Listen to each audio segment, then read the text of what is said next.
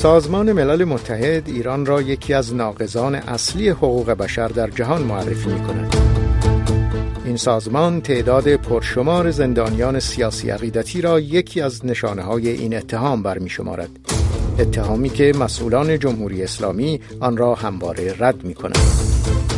در هر بخش از این رشته برنامه به ملاقات یکی از این زندانیان سیاسی عقیدتی می روید.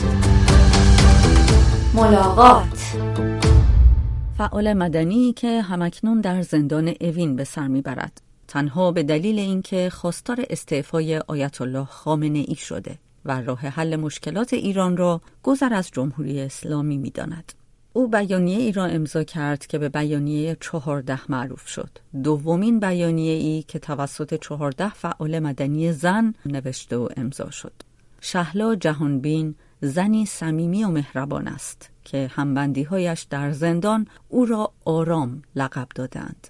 او همسر عباس واحدیان شاهرودی است دیگر فعال مدنی که به دلیل امضای اولین بیانیه چهارده امضایی مدتی زندانی بود و تابستان گذشته از زندان آزاد شد نخستین بازداشت شهلا جهانبین به دهه شست خورشیدی باز میگردد زمانی که او نوجوان بود و در جشن تولد یکی از دوستانش شرکت کرده بود.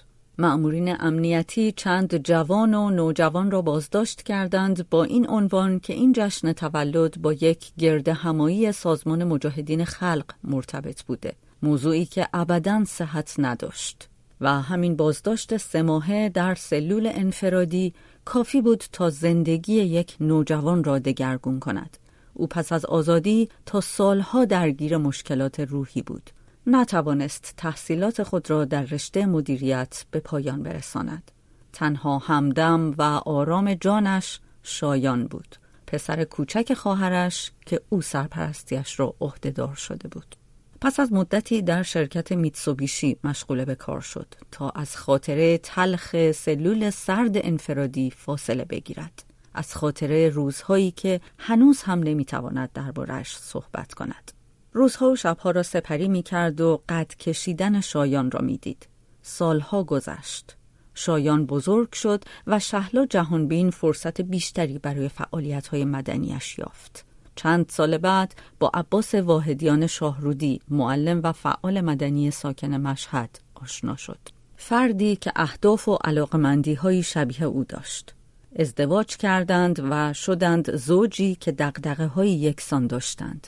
مشکلات سیاسی، اجتماعی و اقتصادی در ایران. و به همین منظور بود که بیانیه های چهارده را امضا کردند. بیانیه هایی که راه حل مشکلات ایران را در گذر از جمهوری اسلامی می‌دانست. شهلا جهانبین سیوم مرداد 98 بازداشت شد. سه روز پس از بازداشت همسرش.